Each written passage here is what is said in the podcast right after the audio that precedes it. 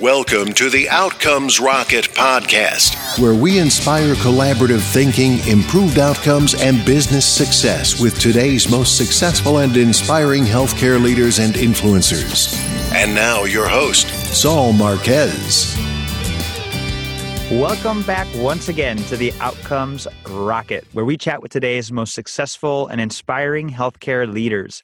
I thank you so much for tuning in again, and I welcome you to go to outcomesrocket.health slash reviews, where you could rate and review today's podcast because he is an outstanding individual and contributor to healthcare. His name is Ryan Howells. He's the principal at Leavitt Partners in the greater Atlanta area. He is a senior healthcare and business development exec. He's focused on a lot of areas, including state, federal, and commercial client experiences in health plan claims operations, program integrity, consulting, Medicare, Medicaid, insurance, exchanges. He's got a wealth of knowledge, and his success includes overseeing large scale, complex, time sensitive political, and highly visible tech implementations.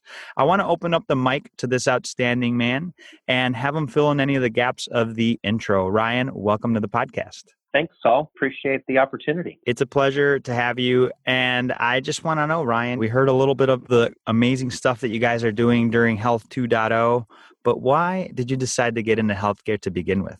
Well, when I was in undergrad school, I was trying to think of what I wanted to be when I grow up, and there's probably a little bit of that still left in me, a little curiosity left. But as I was thinking through that, I I wanted to, I think, kind of center in the business world, but then also focus on trying to make a difference in people's lives. I didn't want to go pure business, but I wanted to find a way to make an impact as well. And healthcare seemed to be a natural option. But at the time, I thought that the only way that I could get into healthcare was actually running a hospital. So I went and got an MHA degree and said, that's where I want to be, and re- recognize that healthcare is far more complex and far more yeah. difficult than anybody could imagine. And uh, through all kinds of different avenues, ended up kind of spending most of my career actually in health IT over the last 20 years. And that has been a, a nice growing field and, and continues to evolve over time. But it's been great. I love complexity. I love solving problems and both are significant opportunities here, specifically in healthcare. I totally agree with you. If you don't like complexity or solving problems, healthcare is not for you. there you go. That's and, right. And, yeah. And so, Ryan, what a cool story. You got in from the provider side and administrator, and now you kind of just gravitated toward IT. Plenty of challenges in IT. What, what do you think a hot topic that should be on every medical leader's agenda today? Well, so one of the things that we're focused on here at Leavitt Partners is this idea about interoperability, but not necessarily looking at from the traditional perspective of how two different covered entities exchange data with one another uh, via HIPAA, but we're actually focusing on how consumers can gain access to that data outside of HIPAA. It's through a project we like to call the CARIN Alliance, and it's uh, it's an opportunity to actually share electronic data exchange with consumers in a meaningful way, and we're we're pretty excited about it. That is pretty cool, and listeners. You got to check out the CARIN Alliance. We're going to dive into this a little bit deeper, but if you're if you want to ask your friend Google, it's actually C A R I N CARIN Alliance. And so definitely going to hear a little bit more about that from Ryan today. Ryan, what do you think now is an exciting project that you're working on? Yeah, so I guess just to continue, Saul, on kind of that overview of kind of where things, where we think things are moving towards. I think there's, with the recent announcements, for example, with Amazon and some of the other kind of employer plays that are out there. In fact, a couple of years ago, there was a group called the Health Transformation Alliance out there too. We see kind of the market shifting towards kind of three primary payers. Leavitt Partners is a, just a little bit of background for your listeners. Leavitt Partners is a group of consultants that were um, organized by former Secretary Mike Leavitt when he left public office about nine years ago as Secretary of Health and Human Services. And so what he tells us is that there's this broad arc of 40 year change continuum within healthcare. We're about 25 years into this 40 year change process. And I think what we see is from a, especially from a, a, payer perspective and a decision maker perspective, kind of three main drivers of the healthcare economy over the next few years. One is employers, one is state governments, and then the other would be the consumer themselves. We see the consumer, the individual, to be primary in their care over the, the ensuing years, and we think that that's a really significant opportunity. So from to answer your question, our project perspective, that was one of the reasons why we started this CARIN Alliance, is we felt as though there was an opportunity to take advantage of the great, the ability for consumers to get access to more of their data and by so doing, they can make better decisions and better choices on behalf of themselves and their family. And as a result, hopefully be able to achieve the triple aim in healthcare, which we're all trying to achieve. Yeah, Ryan, this is interesting. I love the framework and, and thank you for the synopsis there on, on what Leavitt does. I tend to gravitate, and I think a lot of people in general that are healthcare leaders gravitate toward vision. And you got to make your own vision, but you also have to learn from others. And so you you painted this picture of a 40 year change that's happening, the three main changes being employers, government, and consumers. What is the end? If we're only 25 years into it, what does year 40 look like? Well, I think year 40 is going to look a lot more in terms of, of a value based care continuum or value based care model than it does today with fee for service. I think we have noticed we do a lot of work on the Hill. In fact, I'm in DC here today Oh, very cool. And we find ways where in opportunities we talk to folks on both sides of the aisle, both Democrats and Republicans. And one thing that they definitely agree on is healthcare costs too much. So, from their perspective, no matter who's in office or who's running um, Congress, we see an opportunity for these groups to come together to find ways in which they can reduce costs. Now, how they reduce costs is a matter of consternation a, a little bit, but they definitely see that healthcare does cost too much, and they're finding ways to be able to make sure that both from a cost and an access perspective, they can make healthcare more affordable, but also more accessible too. And, and that's also kind of passion of ours to trying to find a way to make that happen. Very cool. That's very insightful. So, when thinking about the CARIN Alliance, should the listeners think and associate that with one of the three pillars? I think so. I think they associate it with the pillar of consumerism. So let me give you, I know a lot of your listeners are in the provider space. So just kind of yep. tactically speaking, how this would relate to their potentially their current life. All the EHR vendors in accordance with, so there was a, a law passed, I'm sure your listeners are aware of MACRA, and specifically within MACRA, there's a, a, the component of MIPS associated yep. with that. And MIPS actually offer within MIPS, there's a specific stipulation within the quality payment program that these providers, about a half a million of them that are participating in this program, need to actually exchange data via APIs with third party applications. And so all of the EHR vendors got together a few years ago and decided on an approach for how they're going to exchange that data. It's called the Argonaut Project, and they agreed on what the format would be and how they would exchange it and how these APIs would be configured into their systems. And so as we speak, Cerner was about six or eight weeks ago, and um, they had their kind of certified technology out there. Epics was uh, a little bit last year, but all of them are being implemented as we speak. And as a result, a lot of these providers are having questions about, well, if I install these APIs to give third party access to my data, what does that mean? Is it part of HIPAA? Is it outside of HIPAA? Uh, do I need to actually validate that this is a good application? How do I ensure that the data is secure? How do I authenticate these users that are coming into my system? There's all kinds of questions. There's policy questions, business questions, technology questions. And so what we did is, as I mentioned about two years ago, we got a group together and said, under the leadership of uh, David Brailer and David Blumenthal and Aneesh Chopra and Mike Leavitt, who are our co-founders, and said, what's interesting about this new world that we live in is we've always thought about interoperability as it relates to two covered entities exchanging data with each other that's optional data exchange. It's not necessarily mandated under any law. And that's the reason competitors don't share data with each other. But what's interesting is when the APIs get installed this year, there's an opportunity for a consumer to invoke their individual right of access under HIPAA, which actually mandates that that data exchange be sent from a covered entity to a non-covered entity. And we don't like calling ourselves non-covered entities, but we are a consumer, and as a consumer, we're a non-covered entity. So our right to request that data is mandated under HIPAA, but the data exchange itself is outside of HIPAA. So why does that matter? It matters because we don't have to sign big BAA agreements or DURSA-like agreements to share data with consumers. We just give them their data. So we are working on the workflow, the technology workflow, the policy workflow, some of the operational workflow associated with that data exchange. And how we can potentially expedite the ability for these systems to be interoperable using and leveraging the consumer at the center of that data exchange process. And that's the kind of the exciting work that we're, we're focused on. Yeah, that's super, super exciting. And we were chatting with one of our previous guests, Ryan, and I think that she was saying that the law was actually going to mandate these API requirements this year, but it was pushed to next year. Is that, is that right? Yeah, so under MIPS, every provider that's actually participating in the MIPS program needs to have the APIs installed by January 1st, 2019. And, and, you're right, the previous guest is correct. They delayed that for one year, primarily because the EHR vendors weren't ready yet. So they got a little bit of a delay on that. But hard pressed to believe that they're going to get another delay on it. I think everyone is getting to the point where they are ready and they're moving toward that, that endpoint.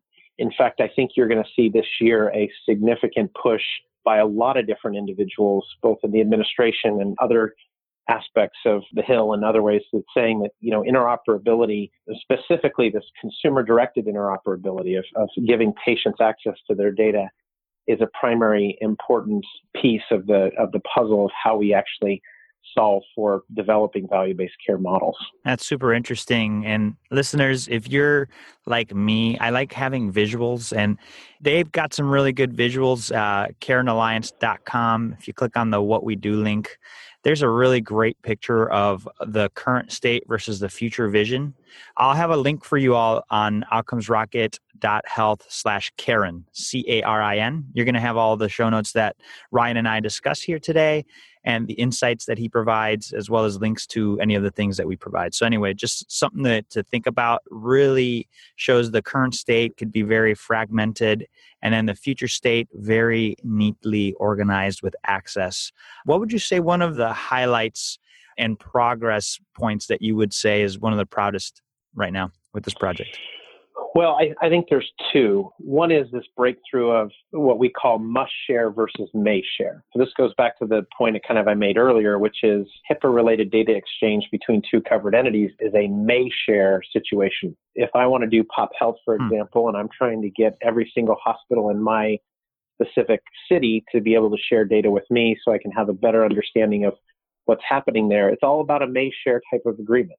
I don't have to share it with you uh, if I don't want to, unless it's obviously mandated by state law. But there is no kind of must share associated with HIPAA related exchange. But when a consumer requests access to the data, it is a must share situation in all situations. And so as a result of that, Pop Health starts with the individual. So you could be able to start to aggregate that data through the individual. And so that's one big breakthrough. I think the other breakthrough is what we have seen in what's called the TEFCA so the ON, ONC, Office National Coordinator, oversees health IT for the country.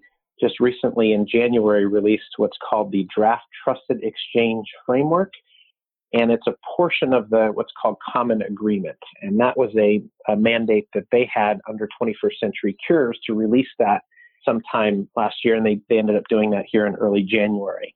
What we like about the TEFCA, at least the Draft Trusted Exchange, you can see that on healthit.gov on their home site, or their web their homepage, I should say, on their website, is that they've had an opportunity to be able to pull that information in. A lot of the comments, and you can your listeners can see that on our page and under our ONC draft trusted exchange comments that we made back in August, they have been able to incorporate a lot of the ideas that we had about how to exchange data better with patients. And one of the breakthroughs that we had and that the, the common agreement, the trust exchange framework has actually incorporated is the fact that on trying to solve the problem of identifying patients across systems.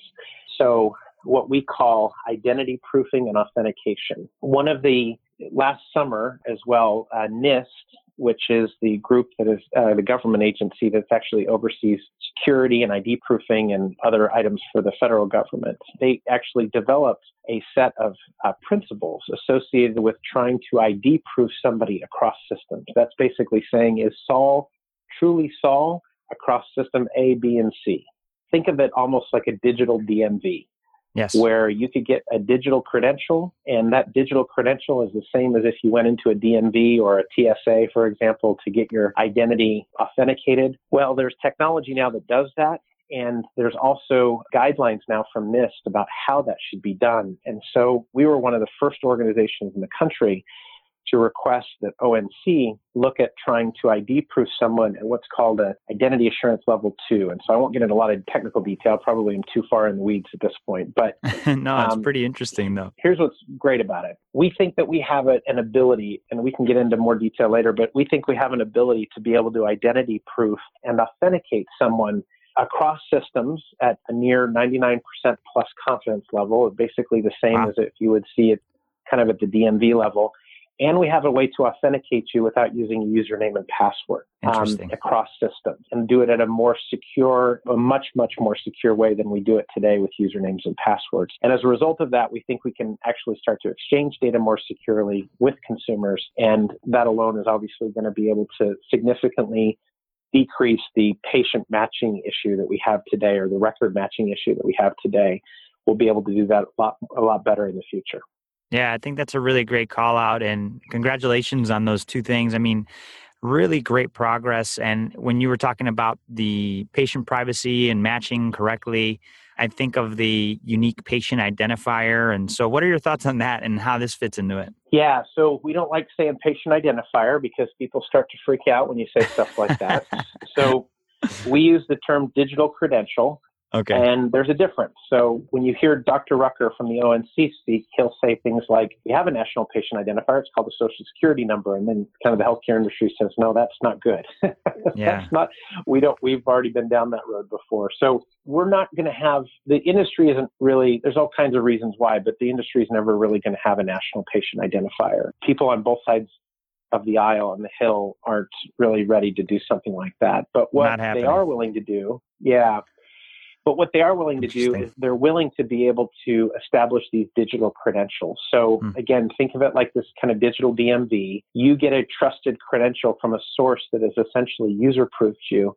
And that digital credential could be used anywhere you need it to, whether it's through banking or through telecom or through healthcare or wherever you see that fit, because it does a lot more than just have one single number. The folks that I'm speaking to in the ID proofing world and identity and access management world have some pretty amazing technology that, that talks not only about just the regular identifiers you think about, name, address, date of birth, all the things that we normally think about. Those are all publicly available types of information, but even behavioral analytics.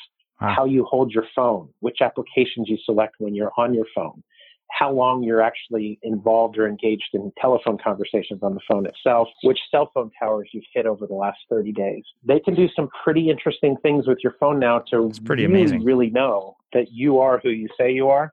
Wow. So it gets beyond just having a single number that's associated with you. It actually gets into all kinds of other data elements as well that's associated with you. Very, very interesting, Ryan. Sounds like you definitely have been taking a deep dive into this and uh, very intriguing uh, the direction that this will take. At this point on the back end, you know, everybody's talking about FHIR and integration to this. Can you touch on a little bit? I know maybe some of the listeners may or may not be familiar with it. Maybe you could highlight what it is and how you guys are using it for your program. Yeah, so FHIR, the Fast Health Interoperability Resource, is an, an API standard that has been developed. It's now under HL7. That it is really the standard that these EHR vendors are using to start to exchange data via the APIs. Folks are excited about it because, unlike kind of HL7 v2, it's a lot more flexible. It's a lot more supported and it's uh, a lot more uh, better documentation as well associated with it. There's all kinds of reasons for it, but these RESTful APIs provide an ability for data to be exchanged in a mean, very meaningful way. And there's been really thousands of them that have been created. In fact, amazing. as part of the uptake is amazing, isn't it? Yeah, it is. It really is amazing. I think people have been wanting this type of a solution, I think, for a while. I mean, APIs have existed for a while, but specifically within healthcare, just having a flexible solution, I think, is valuable for it. The, the ONC is part of the, the TEFCA release that they had earlier, also released what's called the US CDI, the US Core Data Interoperability Set, which outlines a roadmap for the different data elements that need to be in place, they would like to see in place over the next kind of two, three years or so. And um, what's exciting, many of them, not all of them, are actually FHIR based and they have an ability to start to exchange this data in a meaningful way. We think that consumers can play a key role in that going forward. And we also think that third party applications and open standards can also play a key role. And so we're working with the industry to develop more of those. That is super fascinating, Ryan. And I'm excited for the things that you guys have going on there. Obviously, we we only have limited time on today's podcast, so maybe we'll do a part two to this. But what would you close this this discussion on CARIN as far as like what should the listeners take away from CARIN? As a takeaway, I think if, if you're a provider, especially, and you're frustrated with, with just interoperability in general, if you're frustrated with the fact that you have kind of these patients coming in and the records aren't matched appropriately, et cetera. I think this is just a new way of looking at those problems. And it's a, it's a way in which you can involve the, the consumer, the patient, the families, their caregivers in the process of trying to be able to link their records to them as specific, unique individuals. I think definitely the technology is there. And it's also a chance for you to be able to share data from your EHR to third party applications to make them meaningful, useful, relevant, have the data and analytics that you're looking for as well. I think there's so many of these applications out there. Someone told me at one point there's over 200,000 health IT applications out in the Apple iStore, Google wow, Play. That's a lot. But they're all ready to be able to make use of the data if they can get access to it. So I think engaging the, the application community in some of the work that you're trying to do strategically as an organization, I think will help tremendously as you try to accomplish those goals. And certainly if you're a consumer and you want to get access to the data, I think that's relevant. I think I, I just leave with this last item, which is this is public information. The Apple just announced, I think it was about a week ago now, that they have the ability now on your iPhone to, uh, with the 11.03 release, to be able to, the beta release, to access all of your data that you have from your different providers that you've been to. So as long as you go in, you register with the portal, and you gain access to that, you can be able to supply Apple that information and they can go out and get your data. And the great news about it is it's highly secure. It's actually downloaded to your phone, not to the cloud. So it's on your hardware and you can actually aggregate your data from all the different providers that you've gone to. So that's a really exciting development. It's an important one, and I think you'll you'll see more of it in the future. Yeah, Ryan, thank you so much for that. I, I, think you did such a great job of simplifying and explaining a very complex topic. So, you know, it, it, takes somebody that really is is understands it to simplify it the way you have. So, really appreciate you doing that. Yeah, you're welcome. No uh, problem. Uh, you know, Ryan, uh, one of the things that we do here is is a course. We build a, a quick syllabus for the listeners, and so it's what it takes to be successful in medicine today. The 101 today of Ryan. And so we're going to put a syllabus together, four questions, lightning round style, followed by a book and a podcast that you recommend the listeners. You ready? All right, I'm ready. awesome. What is the best way to improve health outcomes? The best way to improve health outcomes is to measure it correctly and ensure that you're engaging both the provider and the consumer with the information, and the data that they need to be successful and make different decisions, more informed decisions than they have made in the past. What is the biggest mistake or pitfall to avoid? Running after the next big, bright, shiny object. love it. I love that. How do you stay relevant as an organization despite constant change? Talk to a lot of people. The more the do not get centered on just the same folks that you've talked to previously. Talk to multiple sectors. We have a really unique business model here at Leavitt Partners where we frequently talk to multiple sectors within the healthcare industry. We develop like 30 alliances a year and have this opportunity to really engage with folks from across healthcare. And, and when you do so, you, you gain some really interesting and new, fresh insights. You guys are like a think tank over there. Well, we we don't like to sit around and pontificate per se. We actually like actionable results. So we, that is the difference. We, we, we, that's a big difference. Yeah, we, we yeah, love true. we love bringing these folks together and just trying to actually create solutions. But we've got a lot of freedom and flexibility to do that, and we have a great leader that has helped us in, in navigating the waters and associated with that. Yeah. Okay. Let me rephrase it. You're an action taking organization of thinkers. There you go. Uh, there you go. A bunch of folks who may may think we're pretty smart, but we love hanging around other smart people too and solving problems. There you, you go. know, I love it, Ryan. And one of my favorite quotes is, "You are the average of your five closest peers." So I guess you are who you hang out with. That's um, right. what's one area of focus that should drive everything else in your organization? What's best for the consumer, the individual themselves? I don't like using the word patient because that assumes they're going to come visit you somewhere. and I don't like using the word member because that denotes health plans, but I like using the word either individual or consumer. I think what's best for the person is really what where we need to get to in healthcare, and everything around it needs to drive the answer to that basic question. Love it. What book and what podcast would you recommend to the listeners? Well, the book that I love a lot, and I've read a few times, is, is a book called What Got You Here Won't Get You There. It's by um, Marshall Goldsmith. He's a USC professor, and um, he basically he's world renowned to actually be a advisor and an, essentially a life coach to folks that are uber successful to try to help them get even more successful. And he outlines a series of steps on areas where he's seen uber successful people not be able to get to the next level that they want to. And I find myself actually ticking that list off a number of those items off huh. of my own life, I should say. And so it's a, it's a great reminder about potential areas or blind spots you may have uh, and the ways you can improve in your life. And it's uh, been a good book.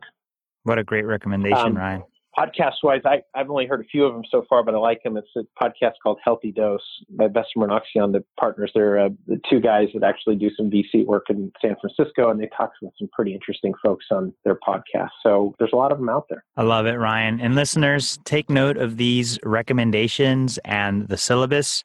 But if you're driving or running or doing something awesome, which you probably are, go to outcomesrocket.health slash Carin. That's C A R I N. And you're going to see Ryan Howells' thoughts, the things that we shared, the full transcript, as well as links to the book and podcast that he shared and his organization. So, Ryan, this has been a ton of fun. What would you conclude as a closing thought here? And, and then maybe you could share where the listeners could get a hold of you. The concluding thought is that over the next few years, there is going to be a proliferation of open data in the market, both on the commercial side, Medicare and Medicaid as well, where data is going to be prolific in the industry. I think that the folks that are going to win in the future are the folks that actually can be able to incorporate that data into their business, make sense of it, and make it actionable and really change their business as a result. So data is really going to drive the future, I think, within healthcare. And that's where you're going to see a lot of this going and, and how we shape delivery systems and financial reform too far as getting hold of me, I'm on, I'm on Twitter. Um, it's at R Ryan Howells. And then uh, Carin Alliance is actually out there on Twitter too, at C A R I N CARIN Alliance as well out there on Twitter. So feel free to follow us. Outstanding, Ryan. And listeners, this is definitely a gentleman you want to follow, an organization you want to follow. And Ryan, I just want to say thank you once again for carving out time in your really busy day to share these insights with us. We really appreciate it. Happy to. Thanks for the time, Saul.